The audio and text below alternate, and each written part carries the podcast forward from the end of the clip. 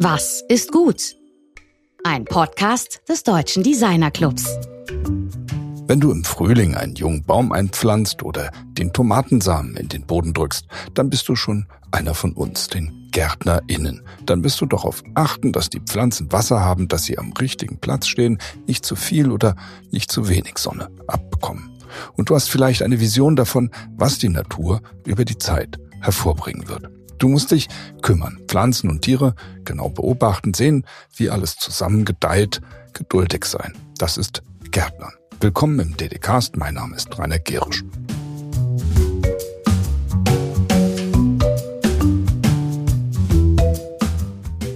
Letzte Woche sprachen wir mit Sandra Mavuto-Dotu über politischen Aktivismus mit den Mitteln des Design, über die Black Community und die Kooperation zwischen Deutschland und Togo. Wie wichtig es ist, füreinander da zu sein. Unser heutiger Gast ist Vivian Stappmanns. Sie ist Kuratorin am Vitra Design Museum in Weil am Rhein. Vivian studierte zunächst Journalistik und Interior Design am Royal Melbourne Institute of Technology in Australien. Anschließend war sie an der dortigen School of Architecture and Urban Design als Dozentin für Theorie und Geschichte der Gestaltung tätig. Vivian war Mitbegründer des Verlags Alphabet Press, mit dem sie zahlreiche kuratorische und publizistische Projekte umgesetzt hat. Sie weiß, wie man kuratiert und sie leitet Seminare zum Thema Kuratieren. Dabei geht es ihr insbesondere um soziale und ökologische Nachhaltigkeit in Kunst und Design. Mein Kollege Georg Christoph Bertsch spricht heute mit ihr über das jüngste Projekt, das sie und ihr Team entwickelt haben. Die Wanderausstellung Garden Futures Designing with Nature. Eine Kooperation mit dem Het Neuve Institut Rotterdam.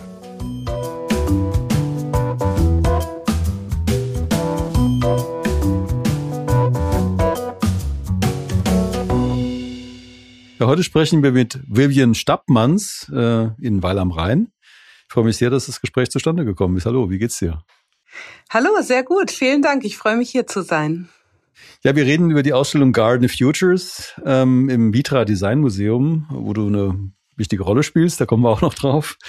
Und in dieser Ausstellung wird ja die Frage aufgeworfen, ob wir die Welt als Garten verstehen sollten, also die Welt pflegen wie einen Garten. Was sagst du dazu? Oh, dazu könnte ich natürlich ganz viel sagen, aber ich glaube, wir müssen so ein bisschen ähm, weiter vorne einsteigen. Also dieses, ob wir die Welt pflegen sollen wie einen Garten, das kommt in unserer Ausstellung und auch in unserem Katalog vor. Das habe ich mir aber nicht selber ausgedacht. also das finden wir ganz toll und haben das deshalb wiederholt. Aber eigentlich hat diese beschäftigt sich seit vielen Jahren ein französischer Gärtner und Philosoph mit dieser Frage. Gilles Clément heißt er. Ähm, und und er spricht davon, dass eben heute in, zu, zu, zu Zeiten des Klimawandels und aller möglichen fast unlösbaren ökologischen Fragestellungen ähm, ein Garten eine ganz hilfreicher äh, Ort und auch eine Metapher sein kann dafür, wie wir vielleicht die Welt anders begreifen. Ähm, denn schließlich ist der Planet ja von menschlichen Aktivitäten überall berührt und betroffen, egal ob wir da nun jetzt leben oder nicht. Das, was wir so treiben, hat überall Auswirkungen und deswegen schlägt eben Clement vor, dass wir die Welt auch ein bisschen als Garten verstehen müssen, die, für, die wir, für den wir verantwortlich sind und den wir pflegen müssen. Was jetzt nicht bedeutet, wir müssen den domestizieren und uns unterwerfen, sondern wir haben sozusagen einen Kümmerauftrag. Wurde ja gerade vor ein paar Tagen äh, im Grunde der Versuch unternommen, den Beginn des Anthropozäns auf 1950 äh, zu legen, also das Zeitalter, in dem der Mensch der größte Einflussfaktor auf sämtliche globalen Systeme ähm, sozusagen genommen hat. Eine Ausstellung von euch als Vitra Design Museum zu diesem Thema wirkt im ersten Moment so ein bisschen eigenartig. Ähm, wieso macht ihr das überhaupt?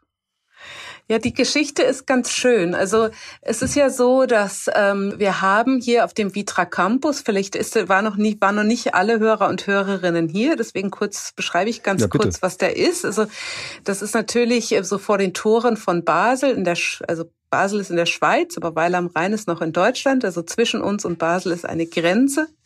Aber wir liegen vor den Toren von Basel und sind ähm, gleichzeitig eben äh, Produktionsstätte für, für das Schweizer Möbelunternehmen Vitra. Aber das ist ja ein kulturell kommerzielles Unternehmen. Das heißt, es hat auch einen sehr großen kulturellen Part. Und, und das ist eben der Vitra Campus, bei dem das Museum eine große Rolle spielt, das Vitra Design Museum. Und hier auf dem Campus äh, stehen ganz unterschiedliche Architekturen, finden immer, äh, wird sich immer wieder ganz neu auch mit dem Design und, ähm, und der Architektur im Maßstab eins zu eins auseinandergesetzt. Und ähm, 2020, also kurz nach Beginn der Pandemie, hat hier auf dem Campus, der eben sonst für seine Architektur bekannt ist, ähm, ein Garten eröffnet von dem niederländischen Gartengestalter Piet Audolf das Projekt wurde nicht während der Pandemie geplant, aber während der Pandemie eröffnet. Und das war ein ganz interessanter Moment, weil, weil ja viele von uns äh, auch Trost in der Natur gefunden haben, glaube ich, während der Lockdowns oder uns auch ganz anders damit auseinandergesetzt haben. Und ähm, dieser Garten hat ganz viele sehr emotionale Reaktionen, sowohl bei uns allen, die hier täglich arbeiten, aber auch bei Besucher und Besucherinnen ähm, hervorgerufen. Und dadurch sind wir als Designmuseum, glaube ich, dann, das inspiriert sich ja immer alles so ein bisschen gegenseitig, was auf dem Campus passiert, was im Unternehmen passiert, ähm, was bei uns passiert. Und, und dadurch sind wir so auf die Idee gekommen, uns näher mit dem Idee des Gartens auseinanderzusetzen und auch mit dem Garten als Ort des Designs. Ähm, oft ist er ja eher so ein Gärtnern ist ja sowas, was man als Hobby macht, was viele jetzt eben nicht als Gestaltung verstehen. Aber wir fanden uns das sehr spannend, uns damit auseinanderzusetzen und eben auch äh, im, im großmaßstäblicher dann mit der Idee der Landschaftsarchitektur, was wir auch noch nie äh, gemacht haben. Also am Rande schon, aber noch nie eine ganze Ausstellung. Bei, bei Gartengestaltung denkt man ja zunächst mal an die, sag ich mal, die französischen äh, Gärten der Loire-Schlösser oder die englischen Landschaftsgärten, also sozusagen eine nach menschlichen ästhetischen Vorstellungen gestaltete Landschaft oder teilweise auch sehr stark geometrisierte Landschaft.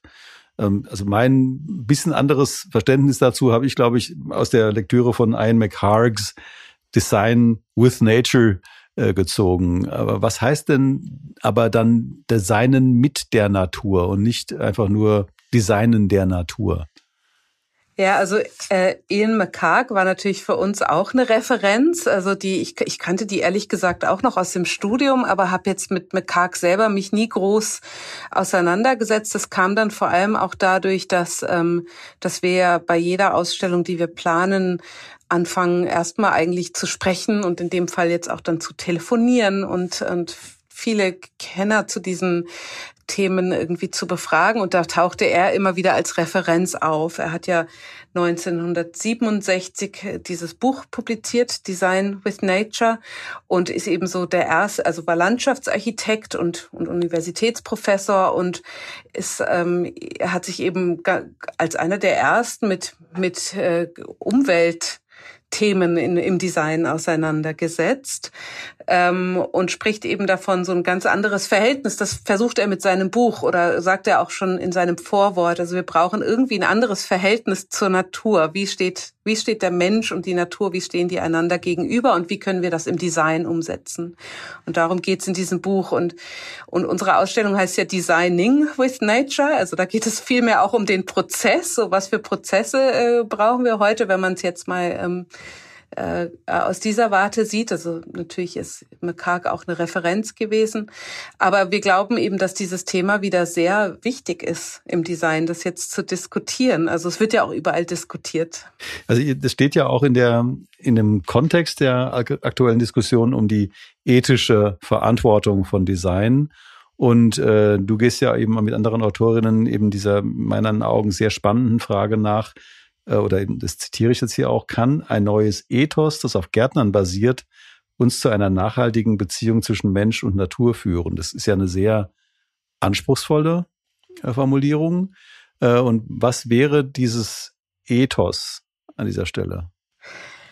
Ja, also ich glaube, da ist es auch am besten so äh, ne, gar nicht so anspruchsvoll zu sein, sondern zu sagen, also was was passiert eigentlich, wenn man gärtnert? Wir haben ganz viele spannende Texte dazu gefunden, also wo sich eben wie Clement als Philosoph ganz unterschiedliche Leute damit manchmal im Designkontext, manchmal auch nicht auseinandersetzen und haben eben da ganz spannende Referenzen gefunden, die, ich glaube, es wird ja viel gesucht nach so einem neuen Ethos im Design und die da, glaube ich, hilfreich sein könnten. Also ein Beispiel wäre zum Beispiel äh, Sue Stewart Smith, die war letzte Woche auch hier, wird aber auch im Katalog zitiert. Sie ist eine ähm, Gärtnerin, aber vor allem auch Psychotherapeutin, die sich mit, mit dem Gärtnern und der Psychotherapie auseinandersetzt und das auch praktiziert. Die hat ein Buch geschrieben, das heißt The Well-Gardened Mind. Und, ähm, und im Vorwort dieses Buches sagt, beschreibt sie ihr Gärtnern, dass es eben dass sie das versteht wie so ein langer Dialog, ein ganz langgestreckter Dialog zwischen sich und der Natur. Also sie tut ein bisschen und schaut dann, wie die Natur reagiert und dann reagiert die eben und darauf reagiert sie wieder. Und das ist ja für das Design eigentlich sehr spannend, so einen Austausch zu suchen und nicht nach dieser schnellen Lösung. Man als Designer sind wir ja oft bemüht, so einen großen Wurf zu machen und dann eine Lösung für ein Problem zu finden. Ich glaube, so wurde Design viel verstanden, aber nicht unbedingt als Dialog, in dem es manchmal um ganz kleine Gesten geht oder auch darum, einfach zu schauen, was passiert. Und da finde ich sie sehr spannend. Das ist natürlich sehr interessant, weil wir hatten hier eben auch schon in der Sendung ein Gespräch mit Knelve Muniai, die in Südafrika sich als Social Design Aktivistin, so promovierte Designwissenschaftlerin, die aber eben in Südafrika sich im Social Design Bereich bewegt und äh, unter Rückbezug auf dieses Ubuntu-System, also dieses äh, sozusagen das System der Teilhabe, was eben auch in den tribalen Kulturen äh, sehr dominant ist, sagt, wir, also we have to design uh, with instead of designing for. Das geht ja auch in diese Richtung, also sozusagen dieses Einbeziehen. Genau. Ne? Das, das geht genau in diese Richtung, eben, dass, äh, dass das ja was ist, was man in diesem im, im Garten, so im Kümmern, in dem Zusammenspiel mit der Natur, was einen eben vielleicht äh, zum Nachdenken bringen kann, wie es auch im Design funktionieren kann. Und klar, du hast es eben angesprochen, es gibt, glaube ich, ganz viele unterschiedliche Referenzen, auch ganz oft in, ähm, in nicht westlichen Kulturen, wo das ganz selbstverständlich verstanden wird, dass man eben Teil der Natur ist und nicht äh, irgendwie sie domestiziert oder mit ihr arbeitet. Bei uns ist das vielleicht noch nicht so geläufig. Aber deswegen ist der Garten eigentlich ein spannender Ort, weil da passiert das ja schon, dass aber, man eben die, die diese von, Kollaboration hat. Die vorhin von dir zitierte sozusagen Intersubjektivität, also zwischen Natur oder dem Garten und der Person, die den Garten pflegt, äh, ist ja schon äh, erstmal ähm, gewöhnungsbedürftig, ähm, wobei es nachvollziehbar ist, aber wo ich eben gestutzt habe und was ich auch sehr spannend fand, war die eben auch von euch ähm, zitierte Quelle, nämlich Alexander Stone, der bereits vor 50 Jahren äh, eben dies, das Rechtssubjekt des Baums eingeklagt hat. Also mit der Frage, should trees have a standing, also Klammer auf legal standing, so, sollten Bäume Rechtsansprüche haben können? Da würde ich ganz gerne mal ganz kurz eintauchen. Ja, also das, das kommt in unserem Katalog und auch in der Ausstellung vor. Das stimmt, diese Referenz, die habe aber nicht ich gemacht, sondern eine in der Ausstellung vorkommende Landschaftsarchitektin. Céline Baumann heißt sie, ist eine französische Landschaftsarchitektin, die hier in Basel arbeitet. Einerseits in der Landschaftsarchitektur, aber sich eben auch künstlerisch mit diesen Themen auseinandersetzt. In der Ausstellung zeigen wir eine große Collage von ihr. The Parliament of Plants heißt die. Und im Zuge dessen bezieht sie sich eben auch auf äh, Stones Essay Should Trees Have Standing, die so, der so als erster Essay gilt, indem man sich eben mit der Natur als Rechtssubjekt auseinandergesetzt hat. Er argumentiert in diesem Essay, dass, äh, dass es ja, dass die in der Geschichte des Rechts ja immer mehr Minderheiten, die eigentlich nicht beachtet worden sind, äh, ein Standing bekommen, wie jetzt beispielsweise Frauen oder Kinder, und dass dann die Natur eigentlich ähm, eben genauso betrachtet werden müsste. Und das ist ja vielfach auch schon an einzelnen Stellen diskutiert oder auch umgesetzt. Ähm, und darauf bezieht sich eben Celine. Also in Neuseeland zum Beispiel, der Wanganui-Fluss hat seit 2012 Personenrechte. Ähm, und, und Celine hat da so eine Timeline gestaltet, die eben mit Stone anfängt und dann alle möglichen äh, ähm, Entscheidungen auflistet und eben auch, sie, sie redet immer wieder davon, wie sehr sie als Landschaftsarchitektin das auch in ihrer Praxis beeinflusst, dieser Perspektivwechsel, der dadurch stattfindet, wenn man sich damit auseinandersetzt. Du hast ja jetzt Neuseeland genannt, oder du hast ja in Ozeanien, also in Australien selbst äh, viel gearbeitet. Ähm, was, was können wir denn, jetzt mal ganz banal gefragt, was können wir von Australien lernen?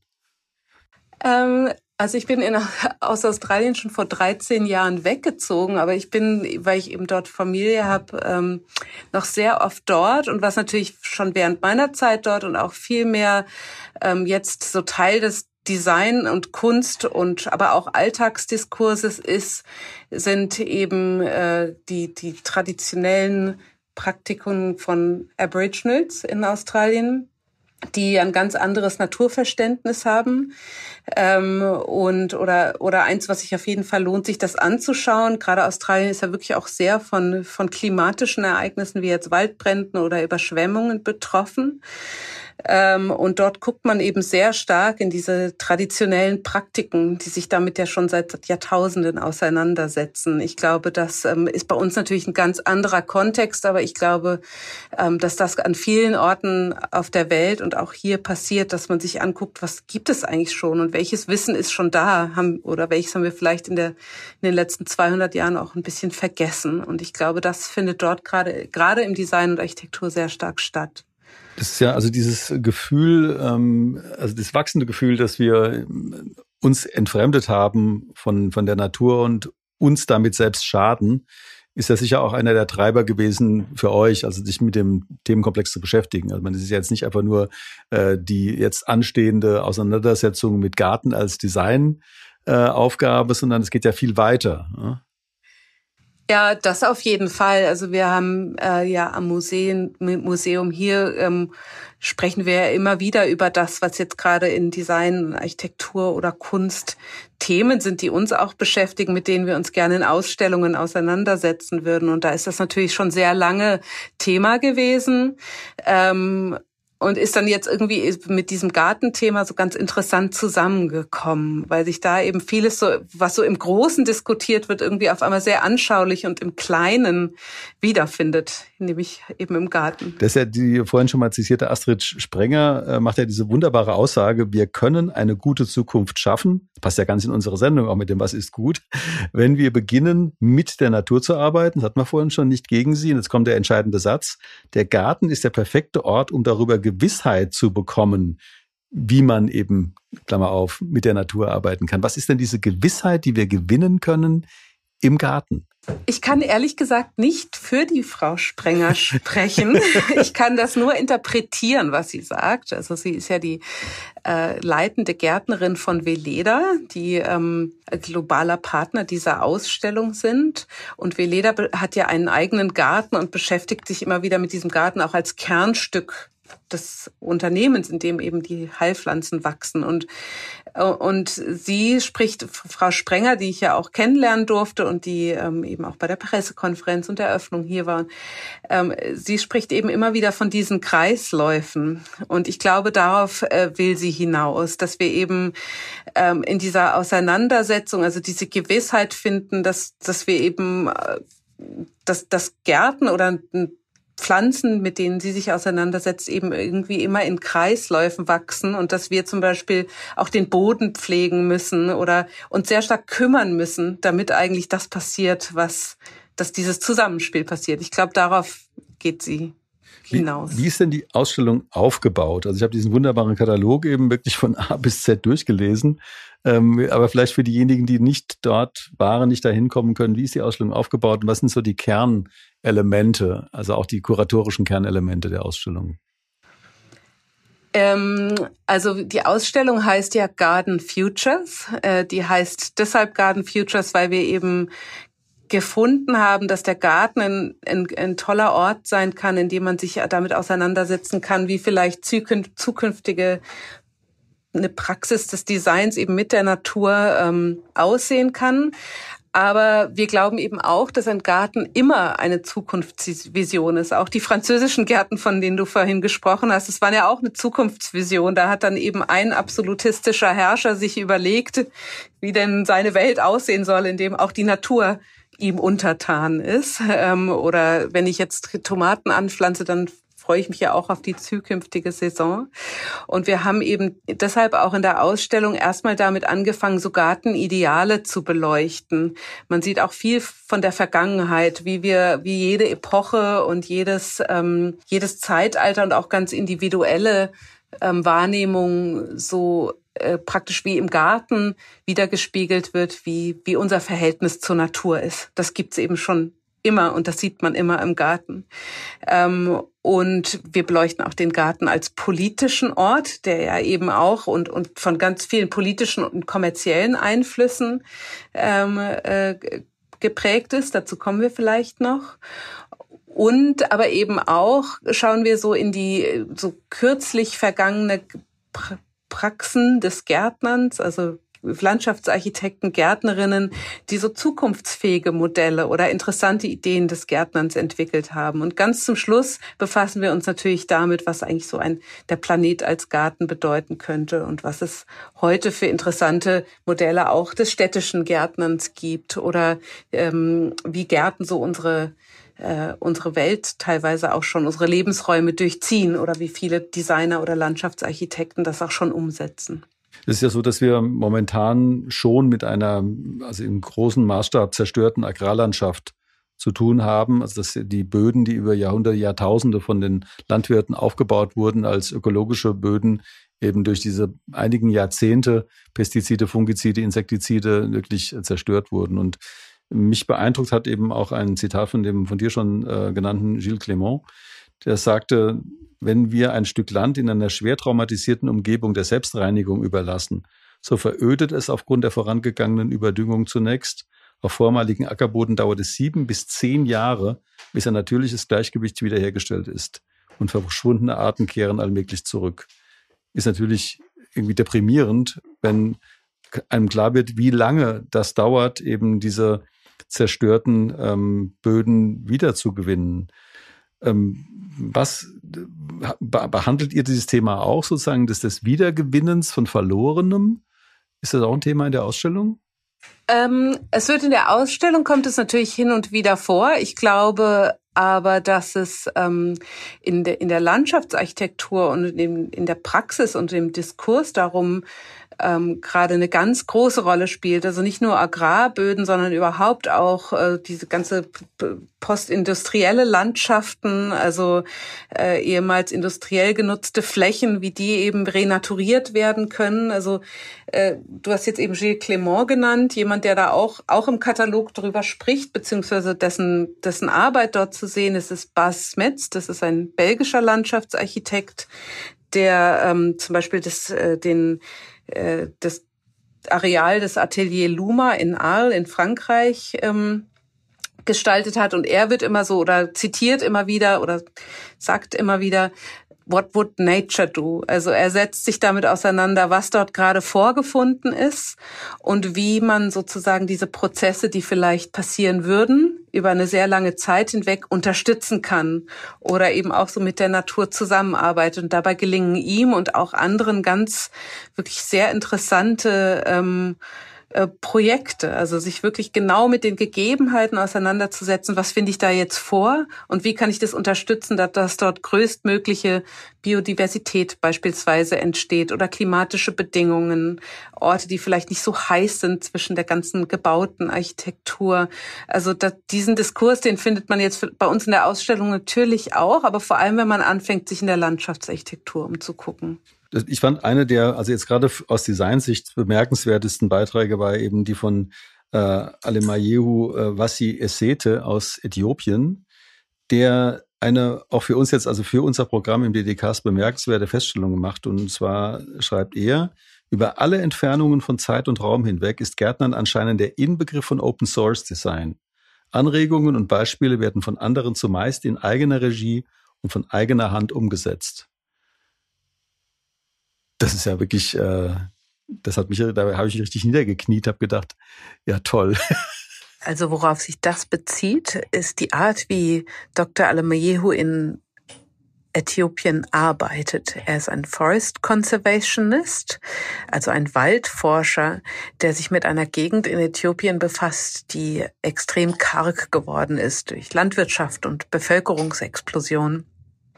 Und er arbeitet eben mit orthodoxen Priestern in dieser Gegend, deren Kirchen beziehungsweise die Gärten um diese Kirchen so kleine Inseln der Biodiversität geworden sind, weil sie eben äh, durch ihren Glauben dazu angehalten sind, dort einen um diese Kirchen herum einen kleinen Garten Eden zu pflegen.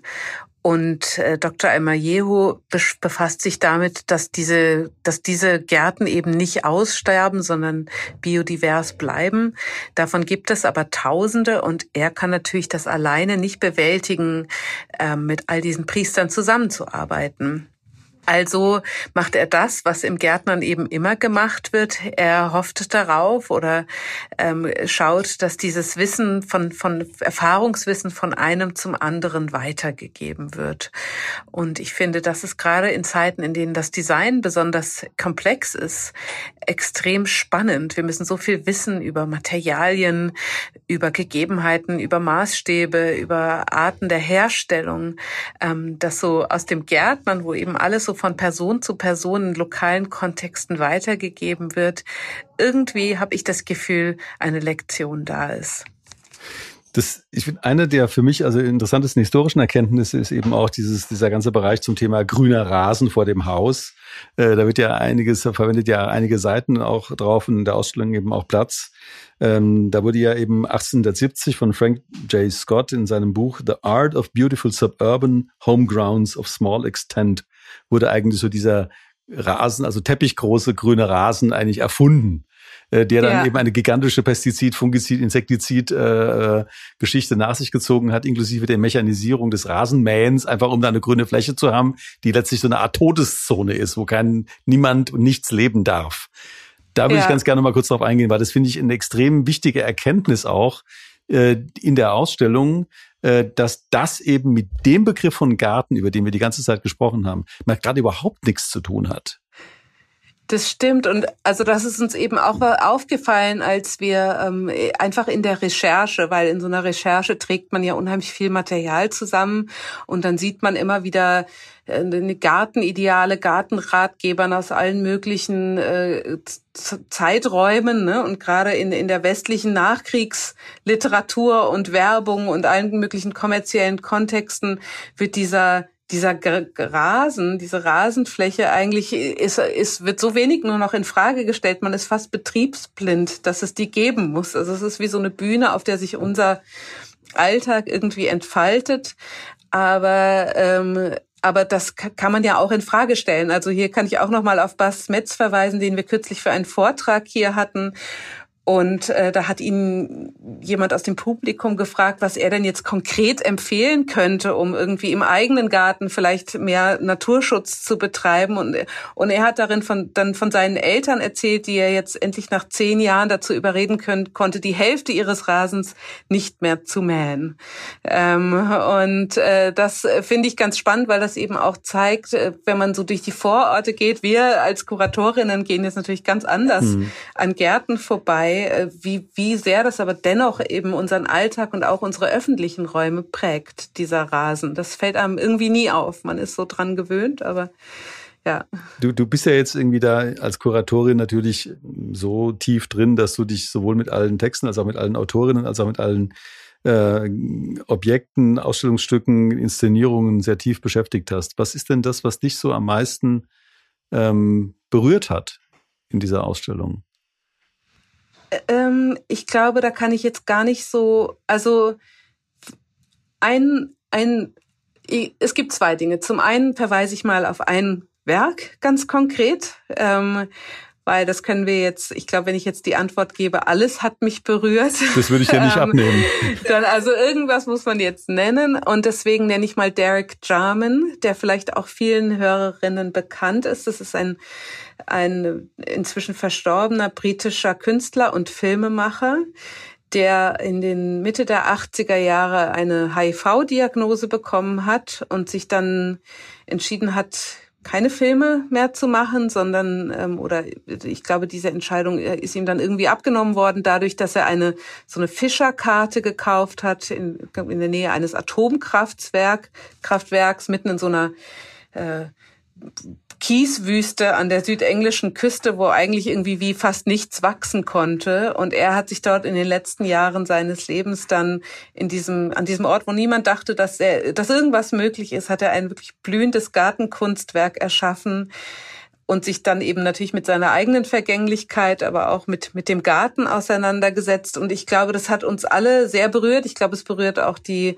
die Besucherinnen der Ausstellung, weil es eben äh, so zeigt, wie, wie in diesem, in diesem, in dieser Sorge um diesen Ort und in dieser wirklichen Auseinandersetzung dann doch was möglich ist, so im ganz Kleinen. Ähm, das ist spannend, aber das verweist dann auch auf die größere Erkenntnis, die mich berührt hat, nämlich das, was ich jetzt, glaube ich, schon ein paar Mal angesprochen hat, dass ich finde, so in diesem Akt des Gärtnerns steckt ganz viel drin, was wir als Designerinnen auch irgendwie interessant finden können oder wovon wir lernen können, nämlich diese Auseinandersetzung mit, mit lokalen und natürlichen Gegebenheiten und sich vielleicht über lange Zeiträume mit, mit, mit ihnen auch auseinanderzusetzen. Das gehört ganz fest zum Gärtnern und äh, im Design vielleicht könnt, könnte man davon lernen.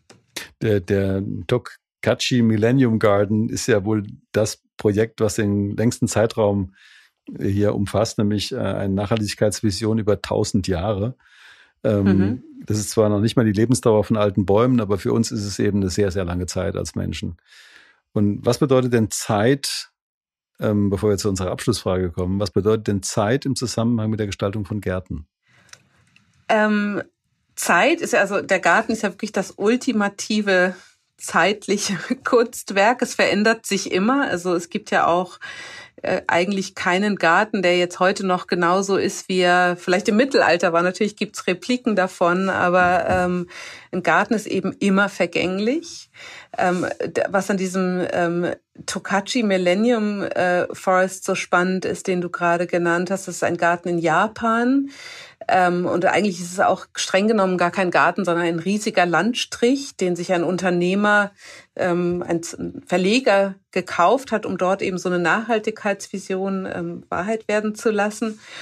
Und ähm, dort ist eine ganz, äh, designt wurde der von einem britischen Designer, Dan Pearson, aber jetzt jeden Tag vor Ort mit ihrem Team ist dort eine japanische Gärtnerin, Midori Shintani, die eben auch ganz viele ähm, traditionelle ähm, äh, Landwirtschaft, Landpflegepraktiken dort einfließen lässt. Und dieser Garten ist eben mit der Vision entstanden, dass er für tausend Jahre bestehen soll und sich verändern soll. Also alles ist geplant über diesen ganz langen Zeitraum und und äh, das ist eben eben diese diese Zeitlichkeit ist schon was Spannendes, was immer wieder in den Gärten da ist und was ja im Übrigen auch äh, ganz also in der Definition der Nachhaltigkeit, so wie es erstmals aufgetaucht ist, der Begriff kommt ja aus der Forstwirtschaft, spielt es ja auch eine Rolle, dass man eben über sehr lange Zeiträume denkt. Ja, dann kommen wir auch schon zu der vielleicht nicht ganz so einfachen, aber dann doch für uns wichtigen Abschlussfrage, nämlich äh, was ist gut? Also ich beantworte das jetzt äh, in meiner Rolle als Kuratorin der Gartenausstellung und und wie man gehört hat, ähm, hat mich das wirklich irgendwie ähm, inspiriert, was ich dort gelernt habe, über Design nachzudenken, weil das ist ja meine Rolle, über Design nachzudenken in allen möglichen Kontexten. Und vom Gärtnern habe ich jetzt gelernt, ist eben dieser, ähm, dieses Sorge tragen für etwas. Also sich täglich zu kümmern, vielleicht kleine Gesten. Also was ist gut? Es hört sich jetzt banal an, aber sich wirklich um etwas zu kümmern, ist gut. Das ist keiner Weise banal. Sehr anspruchsvoll, sich wirklich um was zu kümmern. Ja, vielen herzlichen Dank, äh, Vivian, für die ausführliche Auskunft, die du uns zu der Ausstellung gegeben hast. Also ich denke, es hat diejenigen, die noch nicht da waren, wohl auch angeregt, dahin zu fahren. Also ich kann es auch nur dringend empfehlen. Und von daher, ja, herzlichen Dank nochmal. Ja, herzlichen Dank. Hat mich sehr gefreut. Danke.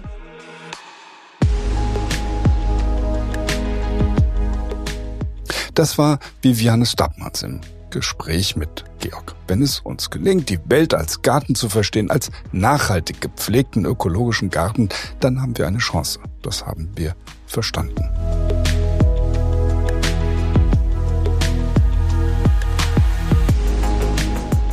Nächste Woche treffen wir Nicole Rösler. Ihre Spezialität sind Luxusmarken, aber da wird es interessant, sie versteht sich selbst als Luxusmarke. Und über sogenannte Personal Brands haben wir im Delicast schon öfters gesprochen. Nun also ein Gespräch nicht über, sondern sozusagen mit einer Luxusmarke.